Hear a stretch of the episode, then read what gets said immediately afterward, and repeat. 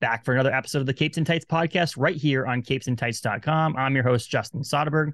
This week, we chatted with Liana Kangas, creator, writer, artist extraordinaire of comic books out there on this world, but known for their work on IDW's TRVE KVLT, which wrapped up in December and is heading to a trade paperback this coming summer, as well as Know Your Station over at Boom Studios, which last issue comes out this April, and again is also heading to a trade paperback in the fall. We talked comic books. We talked a bunch of different stuff on here. What a great episode. Liana is such a treat to have on the podcast. So I want everybody to enjoy this. But before you do, check us out on Facebook, Instagram, and Twitter, as well as visit our website, capesandtights.com, for a lot more content. And subscribe, rate, review five stars, please, on Spotify and Apple and all your major podcasting platforms. This is Liana Kangas, artist on Know Your Station, as well as TRVE KVLT, and much more on variant covers around the world. Enjoy, everybody.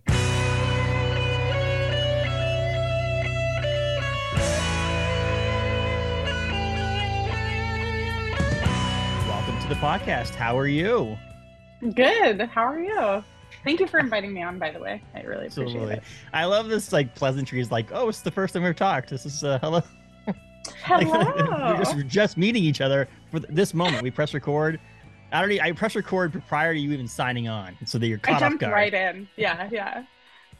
But uh, and and so how's the weather? The weather actually, like for the first time in a long time, it's been like 75 degrees, quite perfect. It's a little bit uh, chilly this morning, probably in the 60s. Uh, no rain, can't complain. But then I'll drive to Chicago on Wednesday, and it is just absolutely miserable. So really truly just leaving this perfect uh, weather behind for convention, I guess. Well, it snowed here yesterday, so that's fine. It's it's oh no. Well, no, a mixture of snow. Like it snowed Saturday night into Sunday. It was like a mixture of snow and rain. It's like getting to the end. This week it's supposed to have a little bit of flurries here and there, but we're getting to the end in Maine. But I really can't complain because I love it here. I love the seasons. I love everything about it. I do have an office that's very cold, so I'm getting to the point where I'm very happy to not have the space heater running. I discovered using a space heater while I work despite the temperature and I think it's it works really well for me. I truly truly like it. Just have my little socks on, you know, don't necessarily have to put my shoes on. Have this little space heater running. Well, I have this little like, you know, thermostat thing here and every once in a while I'll like turn it on, I'll get work, and I'm like, wow, it's getting hot in here. And I look and it's like, oh, it's 78 in here. I should probably turn the space heater off. Oh my gosh, that space heater's doing the real job right there. And it's old, not old. Working like, its ass off. When I moved to Massachusetts in 2012, maybe, um, I lived in this really crappy apartment, and my my dad was like, "Oh, I'll help you out. I'll get you one of those ones that look like a fireplace."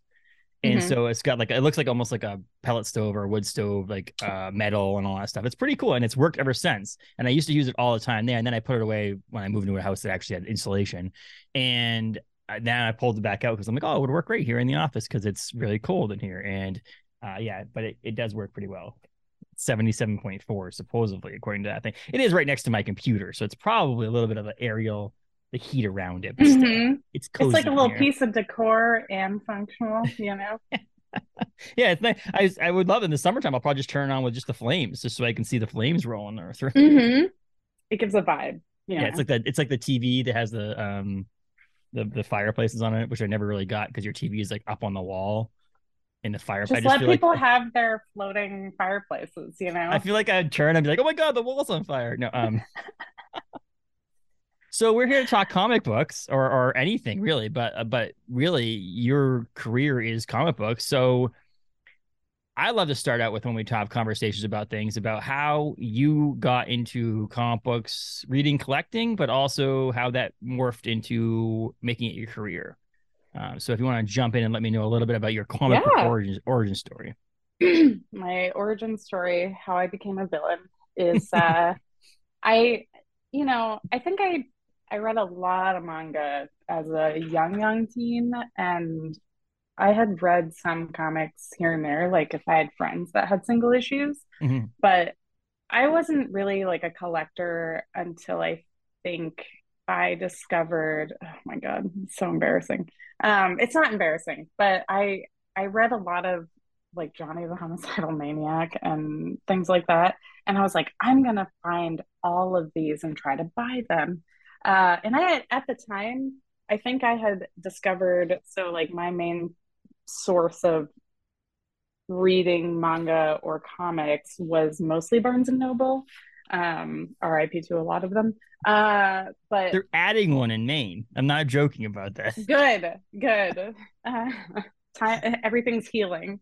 um, so there was an anime store next to my high school, but then I had discovered the comic shop, which ended up becoming my comic shop, and uh, the people that worked there at the time were like super chill and like you know, just kind of let me dig through bins for a while. And I ended up, you know, going there fairly often. Like I had discovered that like Dark Horse had printed a lot of Viz stuff, which was interesting, you know, single issues. Um, I often like to say, you know, like I started out like with Archie Digest as a kid because it was the thing to like shut kids up when you know you're cashing out at the grocery store things like that.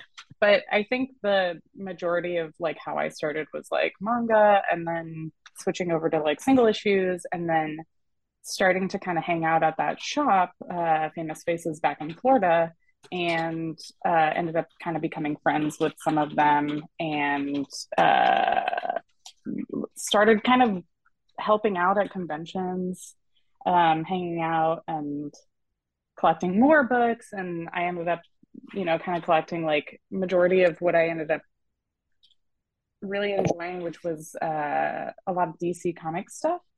Um, really love Robin. Robin's like one of my favorite IP characters. So collected a lot of that stuff, and it kind of snowballed from there to um, when I would meet all of my favorite artists and writers. I had a really good time like interacting with them at conventions. And so I think at some point I was just like, oh, it'd be really fun to make a comic. And then I did.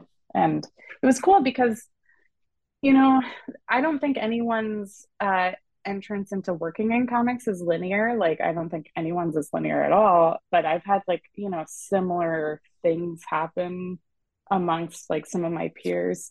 But the one thing that I will say was like the support of my peers was kind of what helped the break in, right? Um, and like not giving up. Like, I am not the type of person that will uh easily give up like i'm very stubborn and so i think as long as you have the tenacity to just like keep uh apologies my old nokia ringer phone just went off um so breaking in not linear uh, and primarily the support of my peers and also the support of like my local shop which was uh, rick from famous faces. Like anytime there was an event he'd be like hey do you want to come sketch and like hang out with everybody and like you can sell your sketches and things like that? So i think the support of like being able to open the door just a little bit and then you know um, support from friends online or support from um, you know going to local cons and like meeting people and things like that. So i think that that solely fully developed how i would guess that i'm in comics today right? Um, and building a fantastic and wonderful community that also love comics and like weird stuff as much as me so I mean, have you always been artistic like this, or like was that something from a young age? You've always like drawing sketches and doodles and some, things like that. Yeah. Um, so my grandpa who raised me actually was like a professional artist, and he taught um, college, I think, briefly for art, and he also I, like fostered a lot of you know whatever I wanted to do. Like he was like, okay, we'll figure that out, and like you know I'm pretty sure I was like allowed to oil paint at like nine years old. Um, did I do it well? Absolutely not. But you know, maybe that's part of my origin story for becoming a villain because I was like so mad I couldn't do that.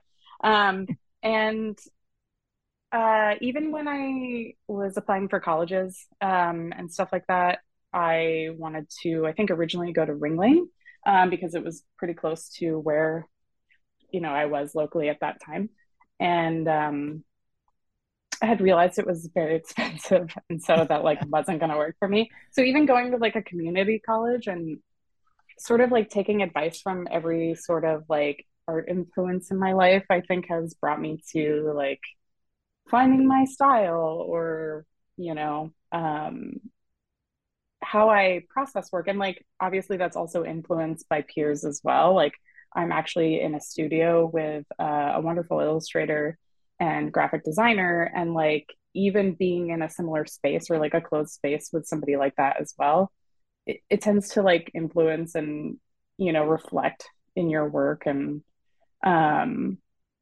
I would say uh, the primary way I essentially did art was the support of my grandpa. Mm. So I think I've went through every form of format. Like I did do oil painting for a while, and uh, I did do graphic design as a job for a really long time, and I also did illustration. I briefly had a stint of like um like news article illustration and um, yeah. Uh, storytelling was always like really interesting to me and so i just like wouldn't let it go. And i think that's how eventually when i did turn to comics it just like has only been comics for the last since like 2017 which which excuse me. I love hearing people's origin stories of what they come from because they're all different. We don't I don't think one of them have been the same on on talking to different people on this podcast where people are like, oh yeah, I'm like, oh yeah, that was just like so and so's, uh, and, yeah. and it's unique in that sense. But now you're in it. Now you're now you're stuck in it. Sorry. Unfortunately, uh, comics likes to take a hold of you and then like just not let go. And I think that works great with how stubborn I am. So I guess I'm married to comics now, and uh, divorce is not an option. So. And, and this marriage won't let you down. Wait, yes, it will. At some yeah, point, it will yeah. let you down. no, okay. I don't entirely agree uh, with that statement half the time, only because I think when you love something that much, you need to reflect and understand that uh, comics will grow just as much as you will grow. And sometimes you just don't grow at the same time, and that's okay. So. I love how you say like you're we, we mentioned the stuck in it and things like that. It's hard to let go. It's got your grasps in you. Uh, I, I listened to um uh, David Harper was interviewing Chip Zdarsky and they were talking yes, about like yeah. they wanted to like, when they eventually wanted to end their career. It's like I, I just feel like it's like one of those things that after a while you'll just be like, oh yeah, I'm still doing this. I'm not totally retired from comics yet. I'm still doing this or or whatever. And it's like it's never going to actually be the end. Oh yeah, yeah. When Chip was talking about drawing, yeah. Yes. Uh, I I relate to that heavily. A lot of folks have asked if I'm going to switch like completely over to writing because I've been writing a lot mm-hmm. more. Mm-hmm. And I'm just like, oh no. Unless it just becomes so inherently way too easy for me to give up and make somehow just as much money as drawing, definitely not switching over. Well, I have you have to also mix it up. Yeah, and like uh, that, actually, speaking of Chip, I when he had first started Daredevil, I think I was talking to him. It was like back in twenty. What was that? I don't know. I was talking to him in 2019, mm-hmm. and I was kind of asking, like, I think I had asked a process question, and he was saying something about how he was doing like research for like the American judicial like uh, jail system and like uh, or prison system and things like that, and I was just like, oh god that sounds like so much work to write a comic book. Like that is so stressful. All i have to do is look at cute pictures of reference for what a costume looked like. Um don't get me wrong this is not the who does more yes. work uh debate Correct. right? But which obviously we all know who wins. But as somebody who enjoys drawing a lot more than doing research i will say I personally would not switch over to writing solely. And if you wanted to get an idea what a burger joint looked like, you could just walk into a burger joint. Yes, exactly. and Can get I lunch at the same time. To the 80s, you know, it might take a little bit more time to find one that's not completely renovated, yes. but you know, it's fine. Um, but yeah, so like it, I, I would, I was me and I was working on comic books fully. It, it's the same thing with this, the podcast. I, I could do every single thing via audio, video, podcasts, like all the time. But sometimes it's like, you know, you can only do so much. I mentioned to you before we started recording about going from one a week to two a week and timing and all that stuff. And sometimes yeah. written word for me is just as good. I mean, we have a Star Wars week coming up the first week of May, and I have three podcasts lined up to release that week. They're not all being recorded that week, but three to release that week. But we also interviewed uh, David Messina and, and, someone named Chris Ken- Kennett, who Chris Kennett actually draws, illustrates the um, Little Golden Books Star Wars books. Uh, which was kind of a cool little twist on that. But we did those via email interview. So I just asked them a few questions. Oh, yeah. They gave me some questions back. So like that was so I can get that done. I can then process and, and write it and take some time over it and so on and so forth. There's no mm-hmm. scheduling. You do it on your free time. And so sometimes to me, I don't feel like I could do just do this this way. I feel like I would have to have both. So I feel like the, the illustrating and uh, you know and writing having a mixture of both. I, I I know a lot of people out there saying it's very difficult to do both for the same book. Mm-hmm. oh yeah, like, I've had a lot of people ask if I I've only done a couple shorts mm-hmm. completely myself, writing and drawing, um, and a lot of people ask if I'm ever going to do that. The answer is yes, but uh, my second answer to that is reluctantly because I prefer to collaborate with somebody else. Like even when I write, most of the time I am co-writing with Jaslyn Stone at mm. this point. Um, Jaslyn and I work great together and it's 10 times more enjoyable when you have somebody else that you can like bounce ideas off of get things done. Um, sometimes ideas are cooler when it's passed back and forth you know like it's not in an echo chamber right? And so uh, i find that a lot of times one of the reasons why this format and like medium is so great is that it is entirely collaborative. So uh, if I was left to my own devices, I don't know how the book would come out.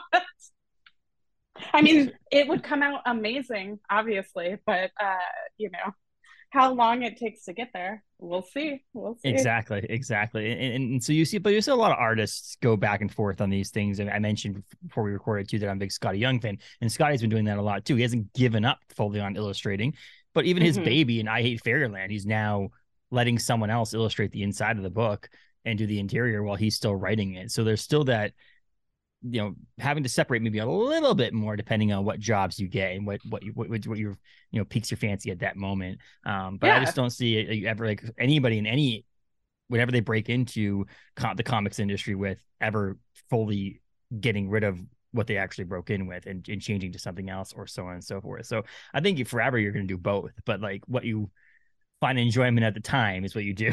Or wh- whoever's yeah. paying you at the time was what you do. also, that yes, who's my boss at that moment? We'll see. but you mentioned so so before we recorded too, you mentioned that you have two comic books that came out recently too, and and, and you I I I've heard you on David Harper's podcast off panel, which is you did a great he's he's a great podcaster, unbelievable guy. Um, but um, we're here to talk about TRVE KVLT, which obviously came out wrapped up recently, and the in the trade is coming out what this uh, this summer? No, I think it's August. Maybe August. No, yes, August. yeah, it's August. Mm-hmm. August first, according to the interwebs. Um, but that was out August of last year until mm-hmm. December of last year, and then you have uh, Know Your Station, which is currently um being printed now, right? So that's uh five issue miniseries comes actually ends in April, doesn't it? I'm pretty sure yeah. it comes out either next week. yes. Yeah. Yeah. yeah. April 19th. There you go. I have these notes down. I just wanted to test you to see if you knew. Uh, and then that trade will hopefully come out before the end of the year as well. And, and so TRVE KVLT is where I honestly, let's be honest with you, found out about you. Is that okay? Oh, awesome. That okay to yeah. say? Um, TRVE KVLT, yeah, how obviously. Dare you not pick up a very niche anthology that I was in first and foremost prior to that. I mean, my my only other two books prior to that were She Said Destroy and um, Black AF Devil's Eye, which is Black Mask and the Vault. So unless you're, uh, you know, an avid collector of extreme sci-fi fantasy and things like that, you would have found me at TRVE KVLT. Yeah, see, so TRVE KVLT uh, is yeah. where I found you. TRVE KVLT is the, the colors uh, the team you guys work with there is, is uh, the creative team is amazing uh, uh, on that book for sure. Actually, we had DC Hopkins on um, about 10 episodes ago, uh, Love who that was dude. the letterer for TRVE KVLT, which actually, Mhm. DC, if you listen to this episode, uh, you have something for me. You're supposed to mail back to me. So I mean, he's Yeah, in the doghouse now. So no, come on. He's too busy playing video games. No, um, and you you worked on that with Scott Bryan Wilson, and who was the colorist on that? Do you remember? Gab Contreras. Yes, Gab. Duh. I-. I, didn't write that And down. we also had um, Jimmy Savage did color assisting, so he did Okay. all the flats, and then Jaslyn Stone was the marketing, branding, Mhm. um, etc. Jack of all trades. It's a fun book. Uh, did you have fun working on it? Oh, absolutely. That's the funnest I've, I think I've, because it was creator owned and we had full control over it prior to even bringing it to a publisher. Mhm. It's the opportunities were limitless, you know. It was really a interesting play on how to do your own book as if you brought it to image, essentially. Mhm. Um, full control, even having the print the one issue that we printed for Kickstarter. Uh, we released the rest digitally, and then IDW was interested in um, uh, picking it up, which was awesome because it gave like that second life, and we like brought it to five issues as opposed to four. Um, you know, extra content, even cooler because it's in print. As somebody who collects single issues, Scott and I were very stoked about that. We're both, you know, big comic collectors, um, and also like IDW was just as invested in it as we were. So like they very much were like huge support of doing signings at like San Diego and and you know like doing fun stuff like Sam Maggs interviewed me for uh for the like IDW Instagram and stuff like that and like did fun stuff with that and very much just an ever growing uh, world building experience because you know much like you asking to me, me asking me to be on the podcast Yeah. a lot of folks like will reach out and be like hey is there a second one hey is there like any other stuff? You know like it's really nice to have it be such a niche interesting like world building experience and have people be so invested in it. And it came out obviously you mentioned the kickstarter thing too but it came out in that group of idw originals that was just Mhm. killer. Like all of them were amazing. Like there's just there was like five or six of them that came out over the past year or so and TRVE KVLT ended up being in the mix with all those ones and it was just you couldn't have had better brothers and sisters in that in that time in my opinion I, I we've had a number of them on the podcast to talk about things and it's just been amazing to just be able to read these books and, and read these creators and, and see these art this artwork and that group that IDW just seems to be killing it right now with those IDW originals. Yeah. And what was even cooler about that is it seemed that they were just as invested in the creators. Like I got to do variant covers for almost all of the originals that got released with that line. Like Crashing was one of them. Such a fun book. Uh, Dark Spaces. Like Hayden is one of my favorite artists, and getting to do a variant cover for Hayden and Scott Snyder, I was Hmm. like, you don't have to twist my arm. I am ready to do it, you know. It was just like such a cool experience and you know, I've stayed with IDW since TRVE KVLT, like do a lot of Star Trek work, which is amazing. Heather Antos is like completely revitalized the Star Trek line for comics and um, you know, I have a couple other editors over there that, you know, let me kind of do my thing with variant covers, which is awesome because it's like my first love. That's like originally what I wanted to do was do a variant covers. So IDW like listened to that and was like, yeah, sure. And like, it's just really cool. They they rule, and uh, they made TRVE KVLT such a fun experience to like re live and Mhm. like almost kind of um, we had a lot more enjoyment out of it with our editor Chase and Mhm. um, assistant editor Jake, and like just very fun, very very fun. And if you want to grab people's attentions, you put uh, a burger joint on the front cover with bright colors and the word cult on it. Mm-hmm. and the- exactly. and using V's instead of U's and things like that, and K's instead of C's. It just draws people in. It- it's great. It looks very attractive uh, for people to look at. So that I hate it. What did I say to someone the other day? They were talking about, I forget what it was. They were mentioning something that I was at my LCS and they were like, oh, and I was like, oh, so you're judging a book by its cover. And then he immediately came back to me and says, yes, look at this shelf. That's all we do here. I was like, oh, okay. That's literally what, yeah, variant covers are for. you're shoving that in the face that you're judging a book by its cover because oh yeah, we a lot of us look at these covers and go, oh, I want that one, and then open it up and look and so on. But like, yeah, uh, it was kind of funny how you shoved me back back back in my face. But yeah, it's like, it's like the colors, the, the the whole idea.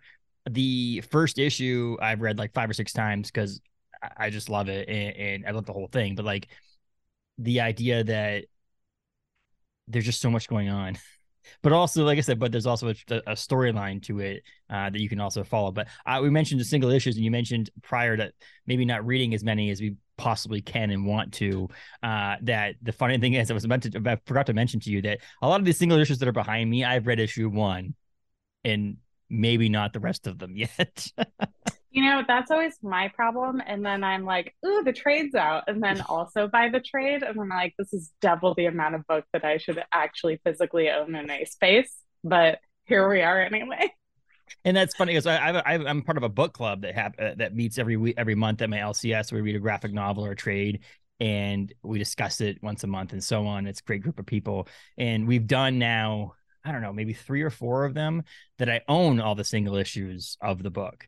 And I still was like, okay, but I also wanted the whole idea about the book club really behind the scenes is the LCS is looking to another way to make money. It's their job. Mm-hmm. They want to sell books. And so if we make this book club that people are forced to buy the trade or the graphic novel, then I'll obviously profit off of that as well. And it's like I, he's not trying to hide it either. That's that's what part of it is. But it's also world building or community building. I mean, uh, and so like but I go out there, I'm like, okay, but I already own the single issues of these things. And I'm like, nah, I guess I'll support the LCS and put a book on my shelf over here and buy the trade as well. So I've been able to do that as well. But I've had to read them all for the book club because I can't go in there being like, I don't know what I'm talking about. so on my wish list for the book club to read are is TRVE KVLT's uh, trade when that comes out. So let's let's make sure that. Oh, thank you. Yes. um. So obviously you mentioned uh, variant covers, but like, what? So you would you I say would you rather, but is it more fun doing variant covers than than the same sequential panels over again, or is it just something different? I think it's just something different, like doing an illustration and like spending a lot of time on it and making. I mean, it's kind of like marketing, right? Like there's a, a whole process behind like the piece has to be complete in itself and have good composition and work well with the designers like uh, layout of the cover and like everything like that. So it's like kind of problem solving to me sort of like how laying out a page sequentially would be. But it's also like rendering uh, making this a final product that's like worthy of print and and or advertising and marketing. And i just find it to be really fun and i as somebody who also likes collecting certain artists' variant covers and things like that, um, that's what kind of drew me to that. It there's just like this whole side of the industry, like beyond collecting single issues for whatever it may be, whether you're reading it or like you're collecting it for collector value or anything like that. But for me, it's the art side of the industry. And so I really enjoy like most of my variant covers now are on, you know, I draw them on paper. And so it's cool that it's almost in the art collectors side along with variant covers. Um, but it's also like following your favorite artist and like getting to collect that and then like getting to buy an original piece and like I I enjoy that side of the industry. I think it's very um I wouldn't say it's like a smaller side of the industry. I just think that it's very niche. Mm-hmm. And so, like, uh, these companies that have, you know, art reps, sort of like, you know, cadence or essential sequential and things like that, like, it's really cool to see that they have like a presence at conventions and like involve the customers, you know, with the experience of like getting to see your favorite creators and like getting special things from them. Like, um, Tula Lotay is one of my favorite artists, and like I love her art books that they'll drop once in a while. And sometimes you can get like an original like mini sketch like book plate mm-hmm. that she's done. And so it's things like that where it's like, yeah, I also collect her covers, you know, with uh, especially if I see like a new series that has one of her covers. I'm like, oh, I'll pick that up, you know. Mm-hmm. Um, so it's just like another way of getting introduced to more interesting stories and new creators too. Like I think that it's a really fun avenue to for when one of my editors asked me to do a variant cover, I have a lot of fun with it because one, I get to read the book immediately, mm-hmm. which is awesome. So I get to read it before it even comes out. Number two, I get introduced to new creators like that I wouldn't maybe necessarily find immediately from just like shopping off the shelf. And three, like you're investing your time and energy and like promoting their book. And so it's fun to like make, you know, new friendships or peers or like, you know, even sometimes new collaborators you meet that way. So um yeah, I just think it's a really cool part of the industry and it's like one of my favorite things to do. And even though it's different than storytelling, yeah. it's definitely very, very fun. Um, and I get to play around with color a lot because like coloring sequentials is very time consuming. Mm-hmm. And so um, I like to color my own work and I almost prefer it with covers. Um, so it gives me a chance to like have a little bit of fun and like draw something new, you know. And I mentioned this with DC Hopkins too. We mentioned earlier that the the lettering books gives you an opportunity to work on a bunch of different books that you might not actually have time to work on, like by Illustrator, or have a, have the opportunity to partner and be the interior artist on. But variant covers are very similar in that sense, where you get to work on a lot of different properties that they're not hiring you to do the entire interior, which means that you don't have to worry about that time and energy and effort. Yeah. You can literally just do that one thing. But now you have the opportunity to work on Star Trek and the different IDW originals and all this other stuff that you mm-hmm. have a now you have a piece of that book. Now you're now you're part of that be part of that creative team in a sense.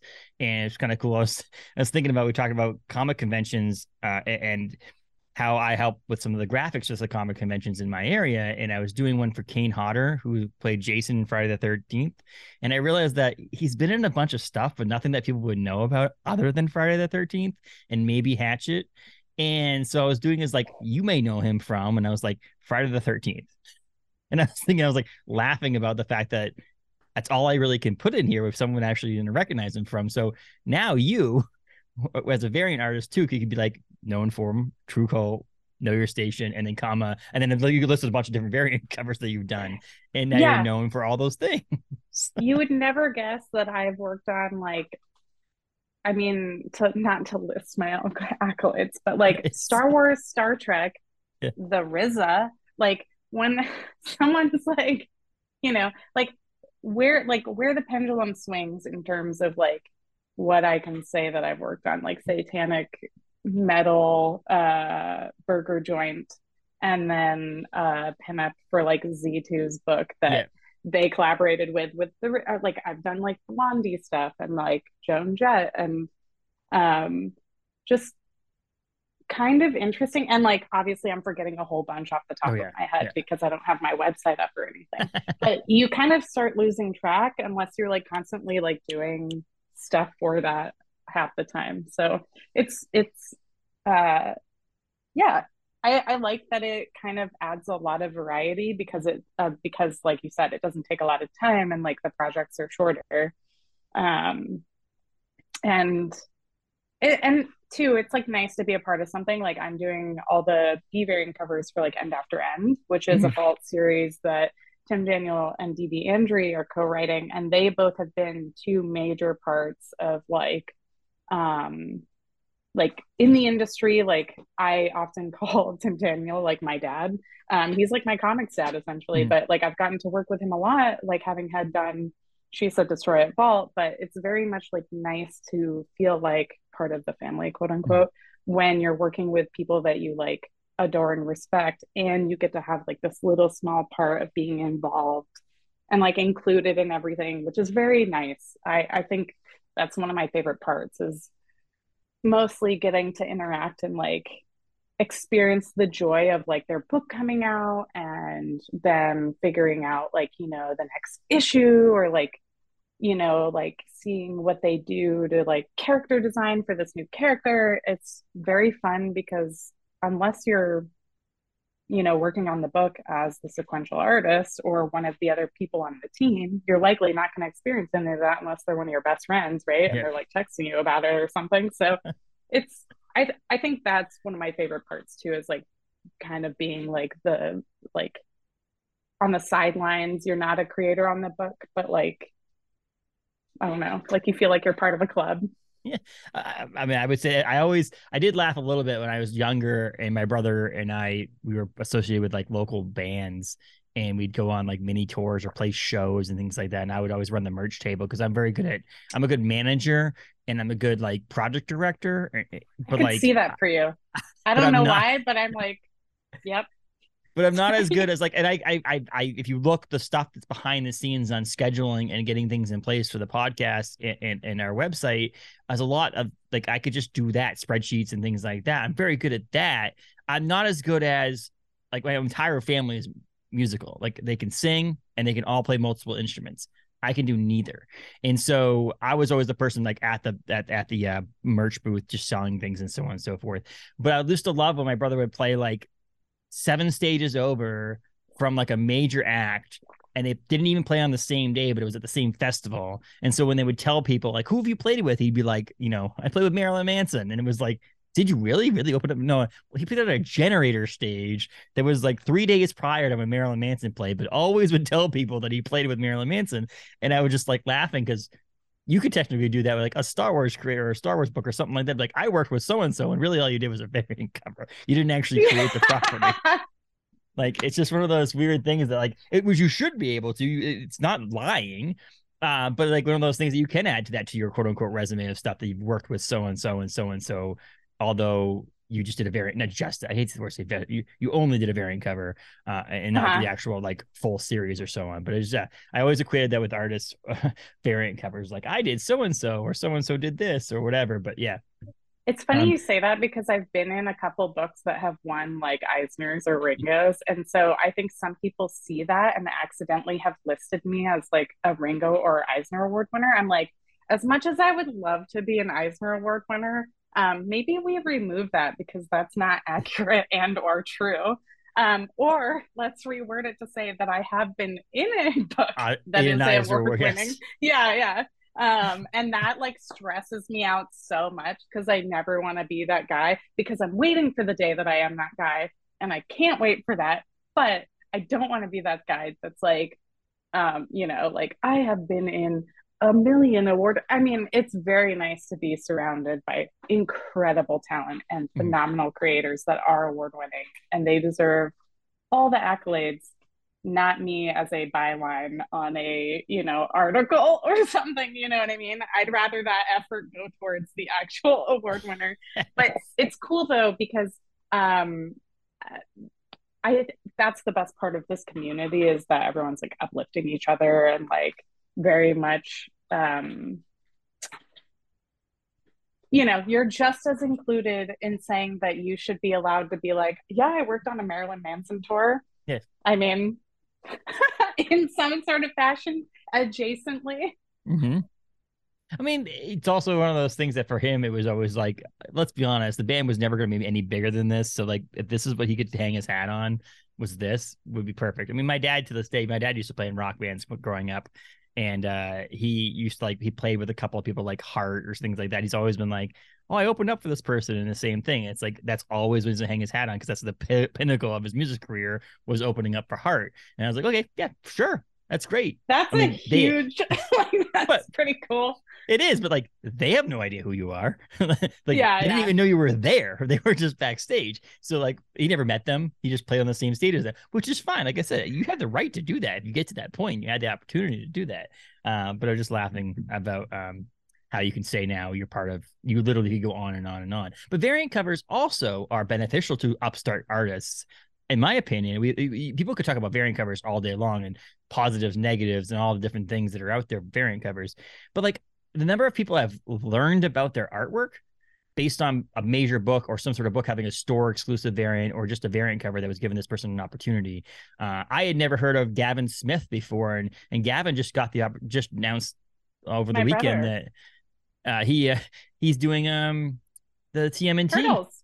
Turtles yeah. at number 140. I had never heard of him until a variant cover for for Lost Years, uh, TMNT Last Ronin Lost Years. So like that's that's obviously somewhat my fault, but in the same sense, like that's an opportunity where I heard of someone based on a variant cover, and now I'm like, oh, cool. Now I'm looking forward to TMNT 140 this June with with with them doing the interior art. You know what that so, means? You have to buy Dead Legends, his book with uh yes, um Maddox. I think you dig it. It's it's really good. I, I want, and that's the the problem is, is when you learn about someone more. Now it's like more you added to your reading list. yep. I'm like, just stop, people. Stop getting good people out there. We need yeah, to. We have yeah.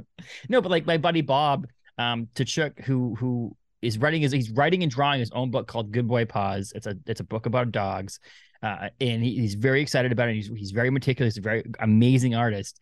Um, but he has the opportunity every once in a while. He did a Last Ronin number one variant cover. He's done other variant covers for. He did an Armageddon game variant cover, and then he did one for. We did an exclusive Capes and Tights podcast in my local comic book shop, Galactic Comics.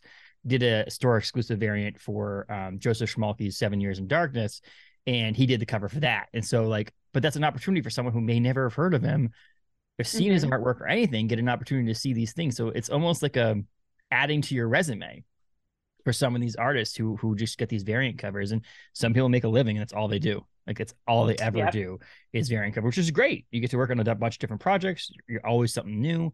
Um, but some people have gotten like long-term gigs based off of a variant cover, which is pretty cool. So in my opinion, variant covers are amazing for those opportunities. And absolutely for me as a single issue collector, I'm a huge collector of certain people. Like I mentioned Skottie Young. I'm also a mm-hmm. huge Michael Del Mundo fan. And so I'm now searching out when I go to local comic shops in the areas when I go on vacation or trips, trying to find those variant covers. And uh, if if there wasn't the variant cover market, I don't know if my collection would probably be a lot smaller. I probably have more money in my bank. Um, but I think it's something great. And I think having your opportunity to still do sequential interior art for books like TRVE KVLT and Know Your Station, but mm-hmm. also have the ability to still do variant covers. I think more people are going to learn about who you are and what your art style is because of that. Yeah, absolutely. It, it you know, there's certain people who who who swear off variant covers. They should not be around. and then there's mm. other people who there's other uh, issues who like like TMNT's the last Ronin had like a hundred. I think crossover had a hundred. For mm-hmm. issue number one had a hundred variant covers. There's also a limit to the number of variant covers, in my opinion, that a book should have. But mm-hmm. I'm, I think I'm Gargoyles was that, not right? gonna say anything.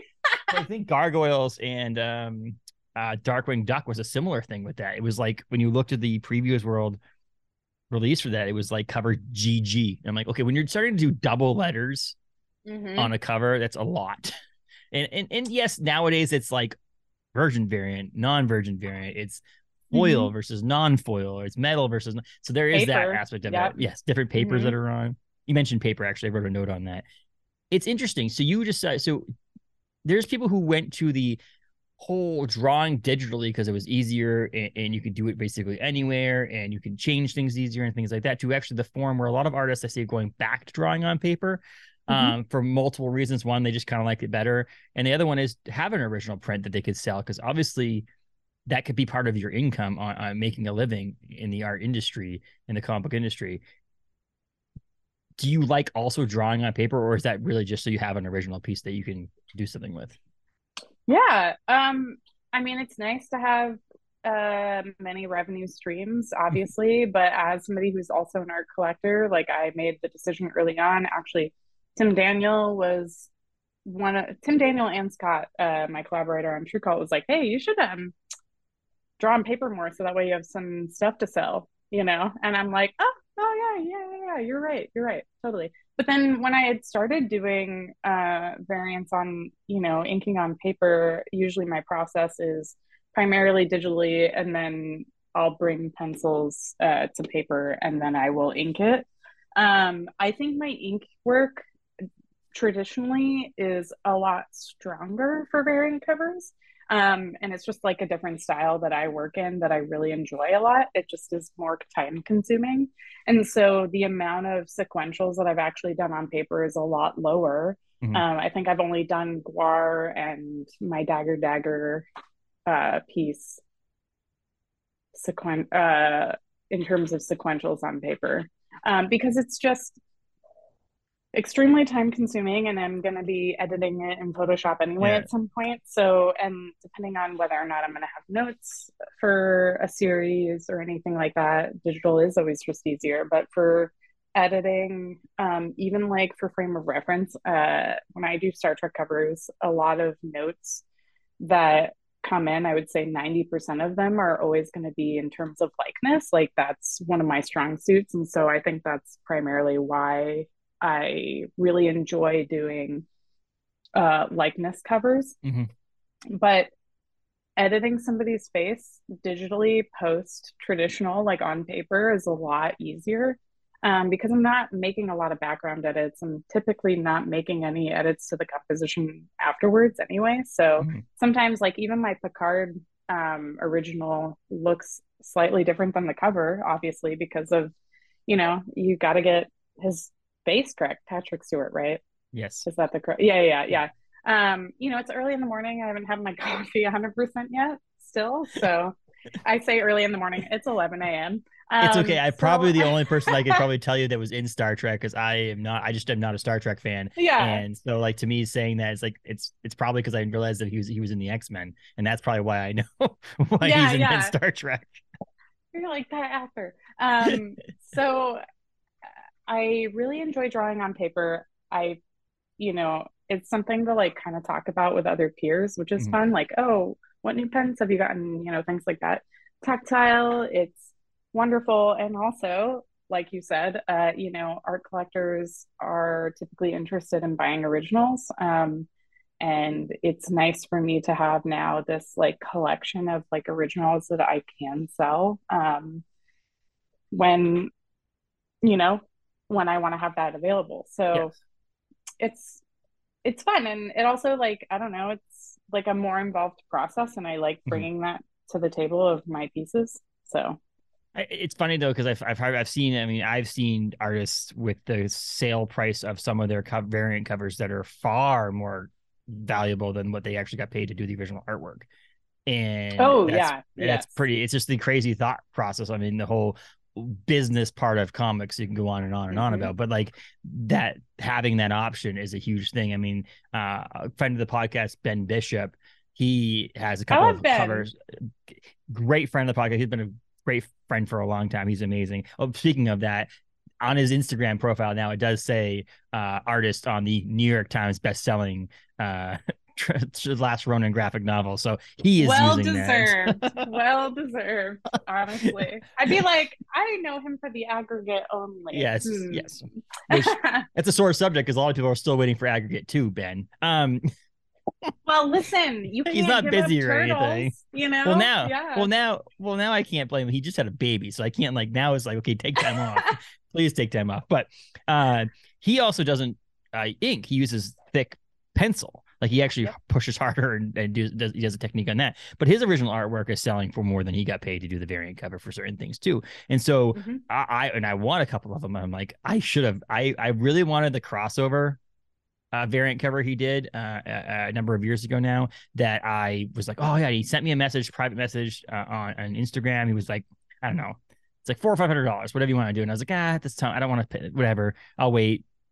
But now it's on his website for about eighteen hundred. So I probably should have pulled the trigger trigger a while ago on that thing. But uh, mm-hmm. it's, it's it is one of those things. I mean, and my wife wanted to get me a, a Skottie Young uh, original piece of artwork from his website and she realized that she didn't realize that she thought he was like a local small person and didn't didn't realize that his artwork was worth there's was one piece on there I think for 10,000 and I was just mm-hmm. like okay uh, um, she's like we don't have that kind of money and I'm like it's okay I don't need it take out a second mortgage for your Skottie Young you know hey don't need that I have priorities I have original prints of things that are numbered and things like that. That's as much as I need. It's okay. Don't worry about it. but yeah, it's it's it's a it's a great thing. It's a second source of income. It's it it helps. I mean, a lot of us who are big fans of your your artwork or someone else's artwork, having that piece to be able to hang on the wall is is huge to me. I mean, I think it's huge that I have a couple of pieces on the wall that are prints that are like limited edition prints that are cool enough. But if that was an original piece, it'd be even cooler, in my opinion. So having that opportunity and, and sequential art on the inside, so unless it's a really, really, really captivating panels, uh, I don't see as many people wanting that as an original piece as they would do would want the original cover or a variant cover, in my opinion. Yeah, I, you know, I have a lot of pages, and I, it typically depends on what the content of that book mm-hmm. was.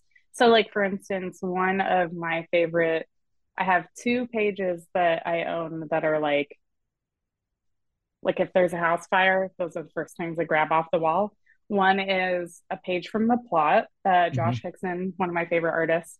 It's a this is very depressing, but it's the scene where the kids are at their parents' funeral, and uh, I relate to that scene quite heavily for a lot of reasons. So I was like, I'm going to buy this. I love jo- Josh's work. I want to support him, but also this page means a lot to me, you know? And so it's supporting like the art mm-hmm. rep and the artist, which is very fun. And also, I get to look at that on my wall all the time, which is very fun. And my other one is a Cliff Chiang Paper Girls uh, page, which, you know, I'm not going to say what it is because a lot of people still haven't read it yet, and it's a spoiler page, but it is, again, coming with me if there's a house fire. You know what I mean?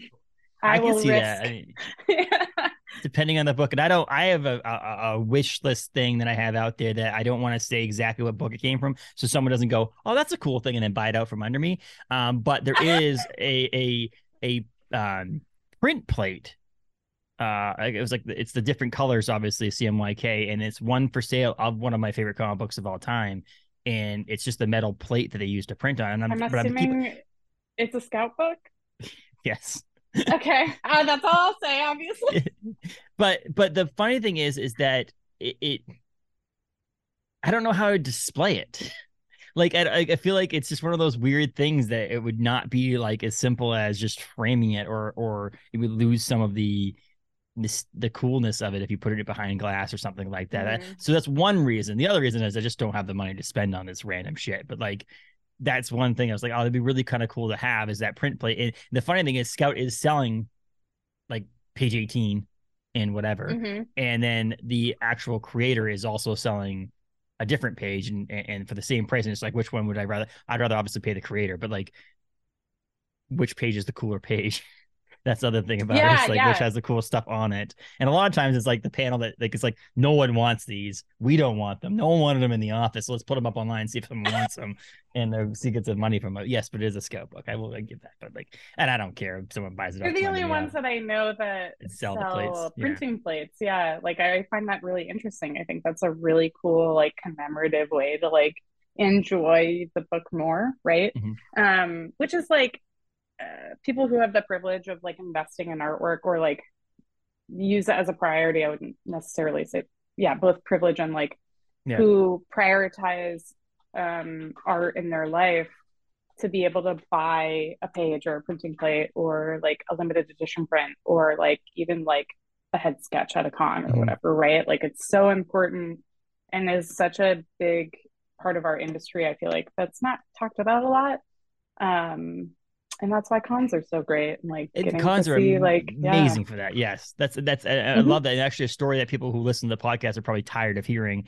is I'm a big George Perez fan, fan, and I will be for the rest of my life. And, and you know, rest in peace, George Perez.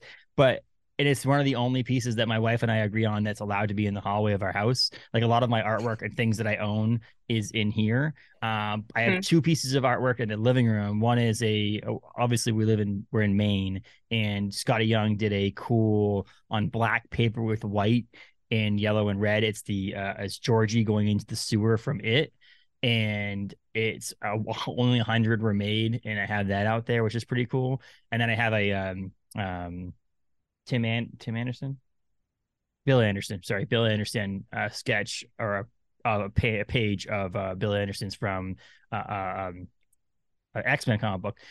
But the the prime possession that I have is a Thanos head sketch from a convention in Massachusetts from George Perez. And That's awesome. The the meeting George and, and just having a conversation. It was 40 bucks. Ready for this? $40 for the sketch signed as many comic books as I wanted and took a picture with me for 40 bucks. Next to that person was a famous person, quote unquote, famous person who was charging $80 for an autograph and $100 for a photo. And I thought to myself, like, is that autograph even worth? I think it's how you prioritize it. Like, I will say, as an artist who charges, uh, I actually, yeah. someone complained about how much I charge for CGC stuff. And, uh, you know, hey, that's fine. But sometimes, you know, some of us have to pay for booths and stuff. So yeah. you like make up for the, you know, the cost of that. Or yeah. I've seen like a lot of folks um, talk about you know, um, like pricing for sketches, things mm-hmm. like that. It's also how much they value their time being spent, right? And so if somebody's willing to invest that couple extra, you know, a little bit, they it's almost like a connection point, right? Like they're willing to be like, "Oh man, thank you so much for like spending a little bit extra money," right? Like I'm only I'm playing devil's advocate here only because like George Perez is like obviously national treasure, right? Yes. And for someone and it, the folks like Chris Claremont and things like that who don't charge for any signatures and like things like that. It's so cool to see how like some guys can do that at cons and then there's other folks and like everyone's just um like there should be like mutual respect amongst Correct. you know pricing and yes. things like that yeah and i'm thinking more on the the not the creators doing that it's more of a celebrity of sorts like it, was more that the, the they the best thing about this convention in Massachusetts was that George Perez was set up as one of the celebrity guests, not just in like alley, uh, artist alley or things like that. Like they were actually set up in a booth next to a actor um, oh, which cool. was kind of cool. And so the yeah. actor was the one charging photos and for for autographs. And I was like thinking to myself, I'm like, this person next to you is probably created the thing that you are famous yeah, for, yeah. and they're charging less than you are. And that that was the one thing kind of like that irked me a little bit. But I've had every range of things to people charging autographs, to people saying, hey, just buy something from my table, buy yeah, a print, buy something, and I'll sign a couple comic books for you. Thank you for investing in da da da. Awesome. And I've had that before with like I've gotten uh, prints like uh, buy all four sets and I'll sign whatever you want. I'll go out and sign your vehicle. I don't care. But it was just like those kind of cool things are cool.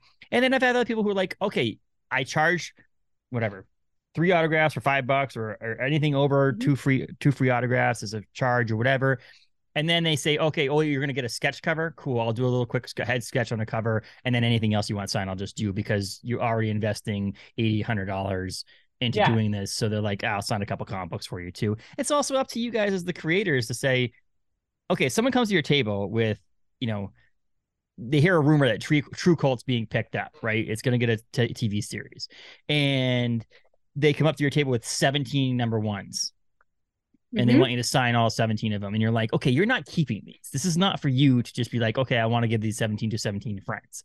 You Something know that I learned. I watched one of my favorite creators one weekend. Somebody brought uh 10 uh 10 of the same and they were the person was like, and what's your name? to like write them yes. all on each yes. of them. And I was like, what a boss move. Boss move. and it's like, uh, and it depends on what you like. I, I have four or five copies of We Don't Kill Spiders from Joseph Schmalke, who's a good friend of mine, and I have them at the house. And I was just like, those are ones that I think I love the book so much that I'm gonna. I said, can you? Would you be willing to sign all five of these? He's like, absolutely for you. And I'm not gonna sell them. What they're gonna do is they're gonna end up getting like I have a friend of mine who's like, oh, oh really interested in a new comic book. Here's this one, and it's cool because it's signed by the creator. signed, yeah, exactly. And, and, and that's actually one of the things I sent a copy of that to DC to have him sign because Joe has signed awesome. it. I, he also has my TRVE KVLT number one, so that's the other part that I I wanted. I, am doing it. You can't see it on the podcast here, but above me, right up there, is a shelf that goes all the way across, and it's all mm-hmm. um, comics of guests that have been on here who have signed them either at conventions or I've had them. I've mailed it to them with return address to mail back, so that I can create a little wall of guests signatures on it. So the hope was That's eventually so to get one to you to have you have it and DC Absolutely. have it. So, but um, but yeah, so I was like, oh, you I'm not going to tell him to bring it to Chicago this weekend because I'll be there. You know, I, I, can track the return shipping DC. I know where it is. No, um, uh, the the the having the the your creator, you can say no. You're gonna mm-hmm. probably villainized on Twitter for it because people are just idiots. But like, if someone comes to your table with ten copies, be like, sure, that's fine. I'll sign one of them for free, and every single one of them after that's five dollars, and or whatever. Mm-hmm it's the collector market, it's the, it's the flipping market and all that stuff that can also hurt yeah. the creators as well. But you guys are also trying to make money. I think this is you're not this is not you're trying to do this. This is not your something you're doing for fun. Well, you are, but like you got to pay bills. You have a studio, you have a house, you have a car, you know all exactly. that stuff too. So yeah, I can understand it. But oh, like, yeah, yeah the, it was the it was the. I hate to say because also this person's dead, so I don't want to talk about this person past. They're now dead, but like you are making money off of someone else's who's probably making less than you who created the intellectual property that you're oh yeah we're talking about in. movie slash comics industry yeah that's like yeah whole... like that that whole thing about cons it's like comic i've been to comic book conventions which had nothing to do with comic books and it's all just celebrities making money off of yeah something you like the, the actor who plays in TRVE KVLT's making more money mm-hmm. off of mm-hmm. the the the property of TRVE KVLT than you did as a as a creator of it would be is just the sad part. That's that's we can go on for hours about that. R.I.P. the day somebody I fan casted as Marty making more money than me. yes. He probably deserves it, but also please still buy my sketches. yes, exactly right. Um, but you also have so we talked about TRVE KVLT for a little bit. Let's, let's, let's we're gonna finish up here pretty soon, but I want to know about a little bit about Know Your so Know Your Station's currently in its run. Obviously, it's finished because for you, your part of it's finished because mm-hmm. issue uh, the last issue is being dropped this month or in April or when this comes out. It'll be no, it won't be. Whatever in April, April nineteenth, issue five will come out. Um, it's it's different than TRVE KVLT. Like I, I like the uh the idea that the colors are also. I have a little bit back here too.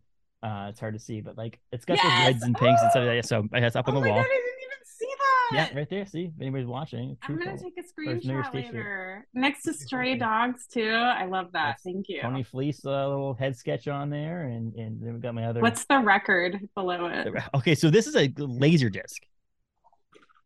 It's a laser disc. American Tail, Fievel Goes West is signed by Phillip Glasser, who voiced Fievel. Okay. So I, I have... love Fievel Goes West. So That's it's signed. Like it's signed by animated him. movie that I will just sob the entire way through. Yes. That one and Rock-a-Doodle, both of them just absolute cry city. So he came um, to the Bangor Comic at Toy-Con in my my hometown uh, to sign autographs and things like that. Here's another fun fact that you know it doesn't matter. I, no guarantee that he's to enter the festival. He gets to the con just saying, "Nope, whatever I make, I make. Cool." And they loved having him, so he's coming back in uh April to the Maine Comic and Toy Con in Portland, Maine to sign more autographs and take photos with people. So I have a photo somewhere in here, somewhere, I don't know where it is, with me and him and my son, uh, which is pretty cool. So like, I cannot wait to show my son Fievel Goes West and have him actually understand it because I've played it in background. He's been like, I don't know what's going on. but yeah, so uh, that's a laser disc. Very, very rare laser disc. I do not have a laser disc player. I can't station. play it. Yeah, I'm sure that, you know, it's well actually he was next to you. That's George Perez drawing my sketch right next to you. So you have George Perez right there too. You're in the you're in the company, and that's a beer label that I designed. But that's a fantastic uh, little area of uh, yeah. I'm in the center, which makes me feel very blessed. That's that's Jim Steranko over there. But yeah, that's a that's a fun little thing to have back there. I like the little little thing. Yeah. Um, I was gonna put TRVE KVLT there, but DC Hopkins has my TRVE KVLT number one. Uh, not not to harp on things, DC. Um, but yeah. So know your station. It's a little bit different. It's not based in a burger joint. It's based in space, right? I mean, mm-hmm. that's that's it. It's the only difference, people. Is that it's based in space. It's not based in a burger burger joint. No, um, it's the wealthiest people in the solar system abandon Earth for a private sanctuary in space, leaving the rest of us to die amidst cataclysmic climate change.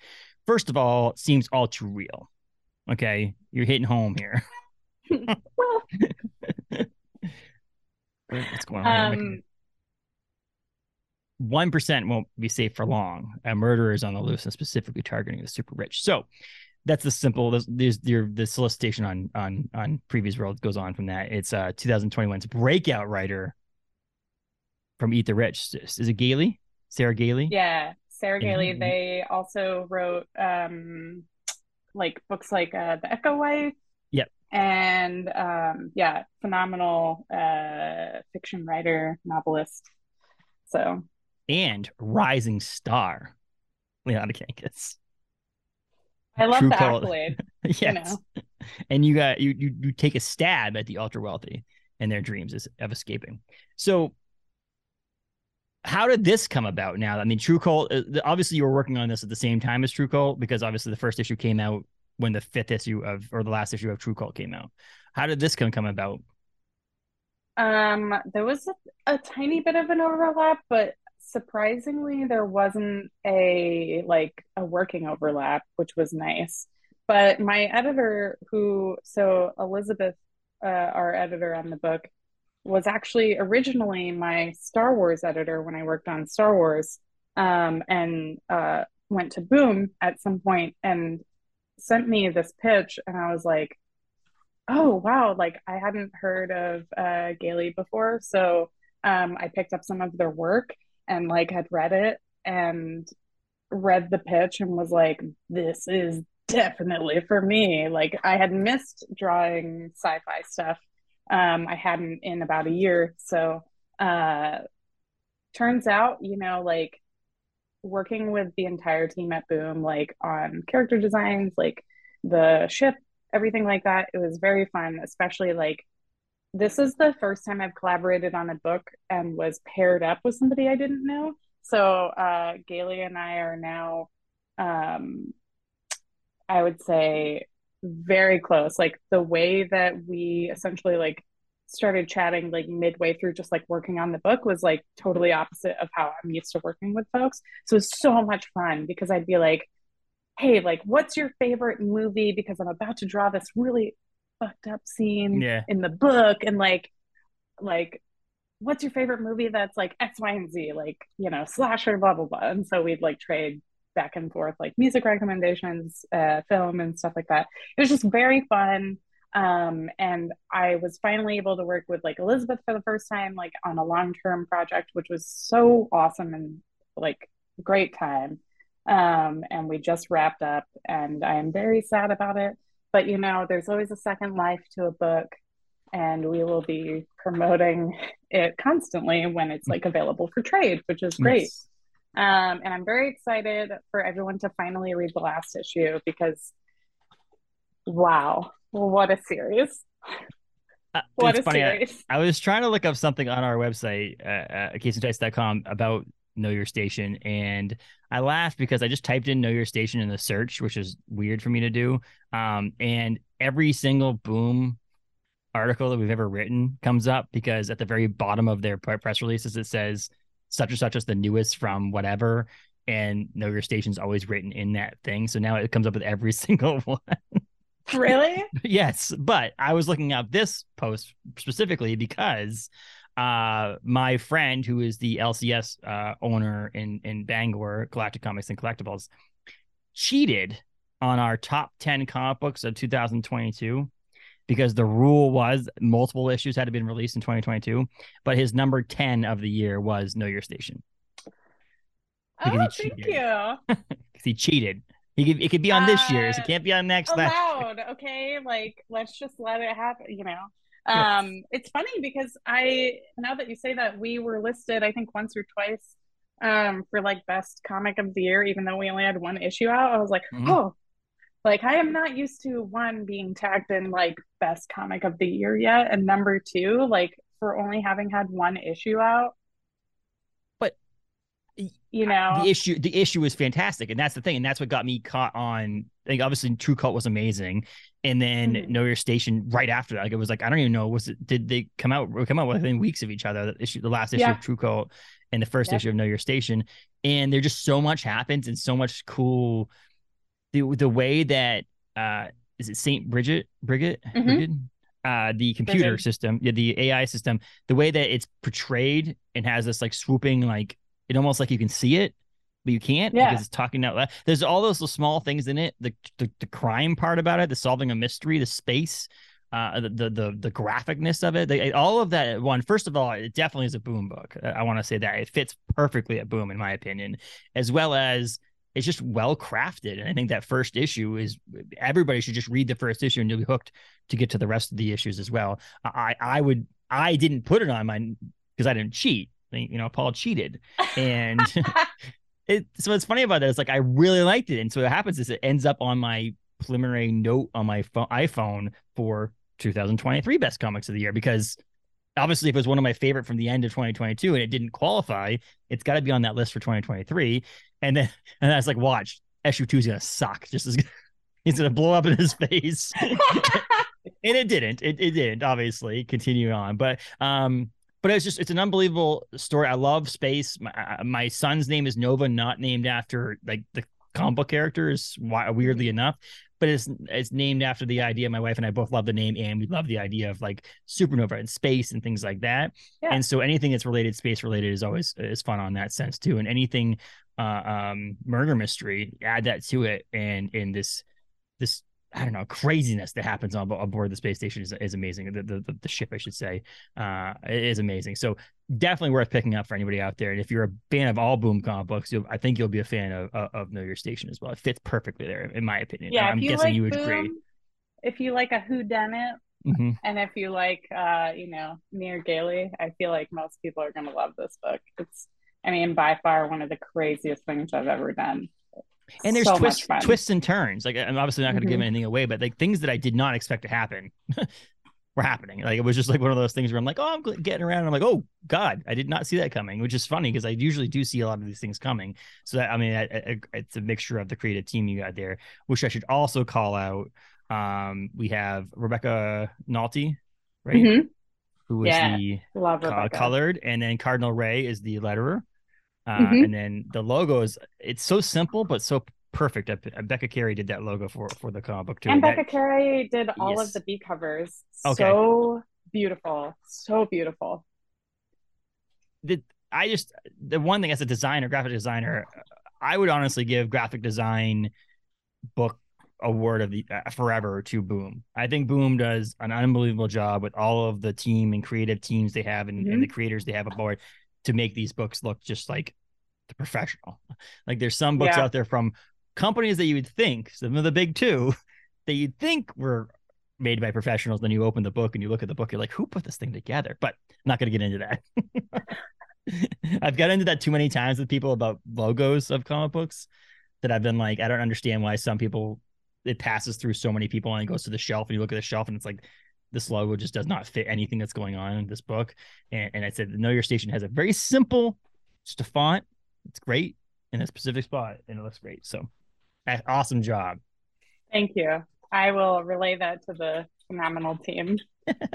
um, so yeah, it's a great, it's a great book, and the trade's coming out this um fall, probably September. It's actually kind of funny. You have, you are you're going to be promoting a trade to coming out in August, and then you have another one to have to come out in September, which is great Fun for you. So Three books actually, because Oh, really? my Mad Cave graphic novel is finally coming out that I drew, I think, in 2020, um, which is also coming out in between both of those books. What's the Uh, book it's called? Mariko Between uh, Mariko Between Worlds. Uh, it's a it's written by Matt Reman, colored by Rebecca Nalty. okay, uh, lettered by Micah Myers, and it's uh, very sad. Uh, it's also sci-fi. It's like sad alien breakup comic book.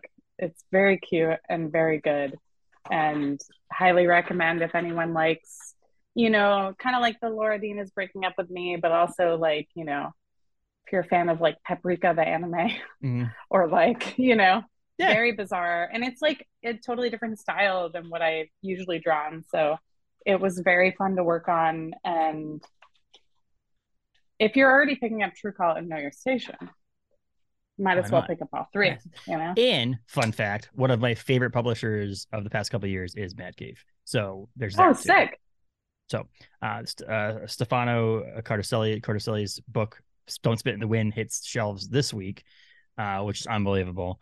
Awesome uh, book. Stefano's a great artist on that too. And then there's like a bunch of other stuff. Mark London actually has come on the podcast too to talk. Oh, uh, nice. So Mark's a great podcast fan, and their marketing team is great. I'm sure I'll get something. I usually get a little tube that comes in the mail. that says Mad Cave on it, and it's usually got a poster in it or some stickers or something uh, from them when they're supporting uh, some sort of project they're putting out. They did um, was it uh, the Carmen line, which is maybe we just mentioned the judging a book by its cover.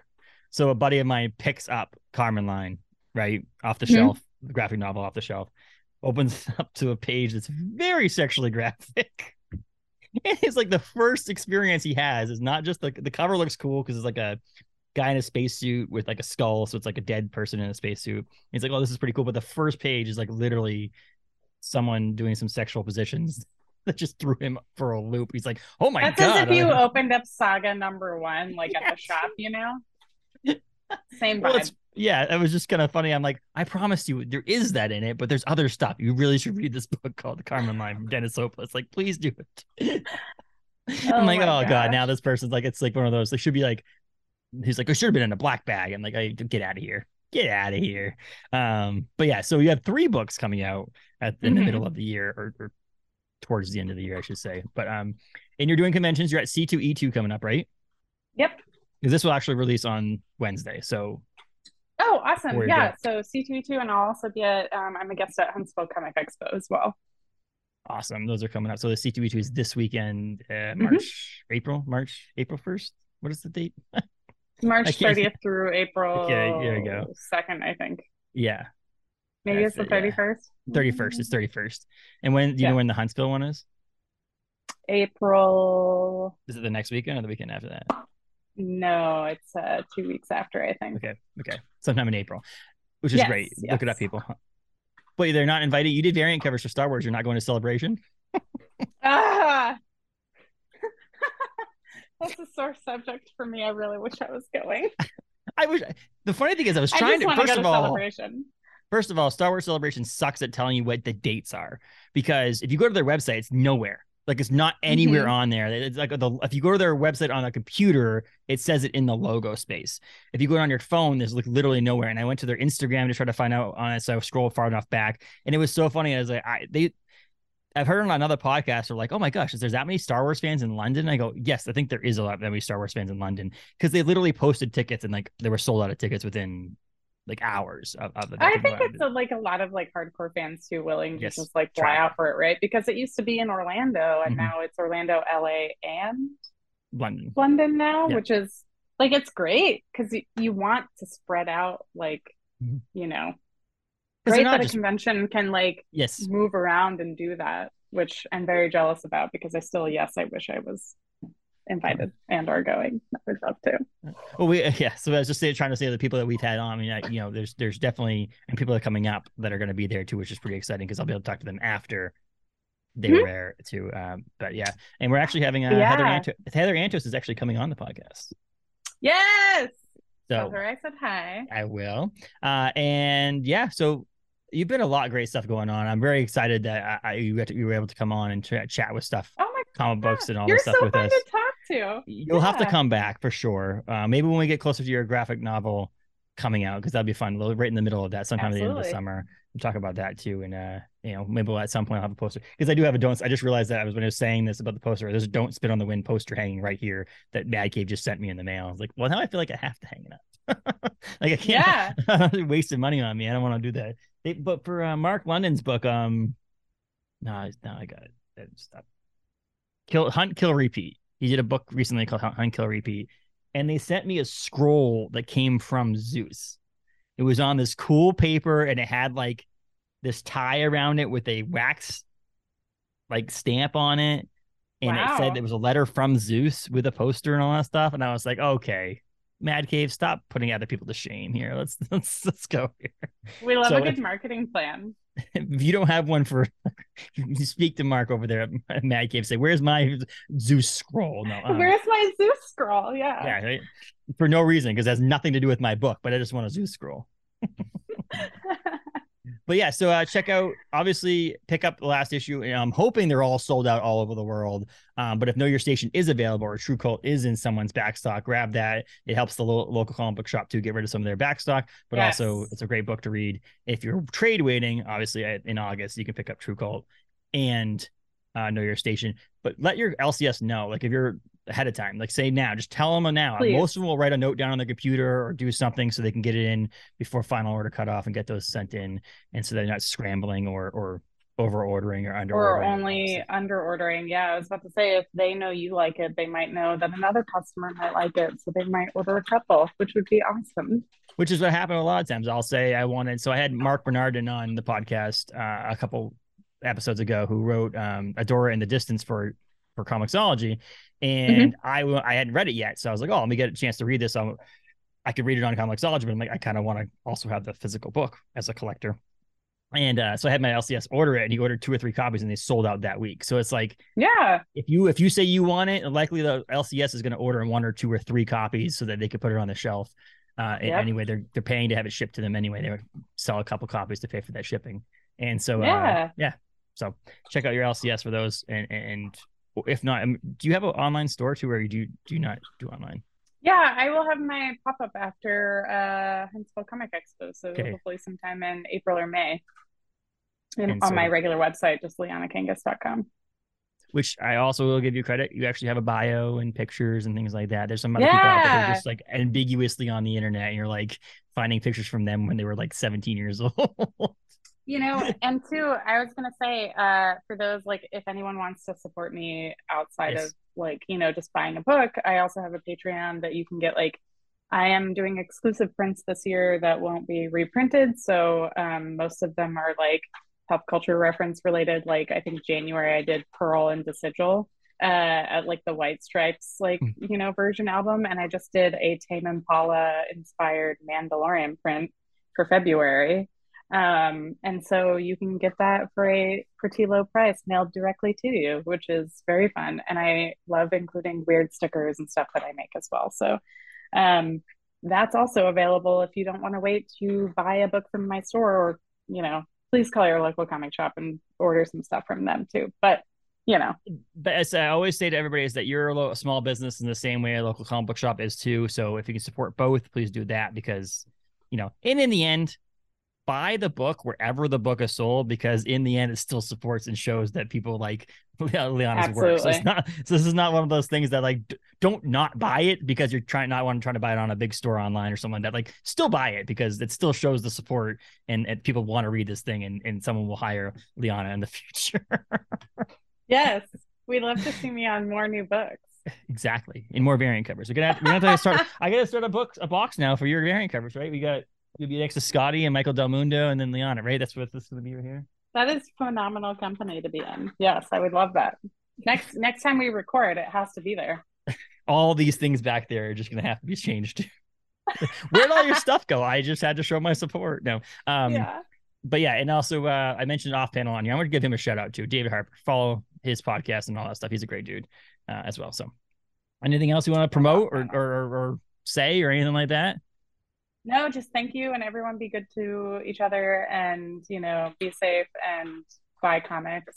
And thank you so much for having me on. I really appreciate it. This was a great time. Absolutely. I'm pumped. And, at least your car didn't get stolen. We'll talk about that later. Yeah. Future podcast, we'll talk about someone's car getting stolen. That's a little, little uh, what's it called? a little foreshadowing there for another episode in the future of someone's car getting stolen. Uh, I don't name my episodes like like uh um David Harper does it off panel. But if I did that podcast with that person, would be called like stolen car or something. You know it would be. Mm-hmm. So thank you so much, Liana, for coming on and talking comic books and so on and so forth. Obviously, follow you on Twitter and Instagram and all that stuff too. I'm sure if you just typed in Liana Kangas on those things, you'll find you because I'm pretty sure there's no one else named. My username on everything. Yep. Uh, and, and if you want to be in the wonderful world of Twitter, I don't know how many people want to be there, but you can get there mm-hmm. Thanks very much. I appreciate it.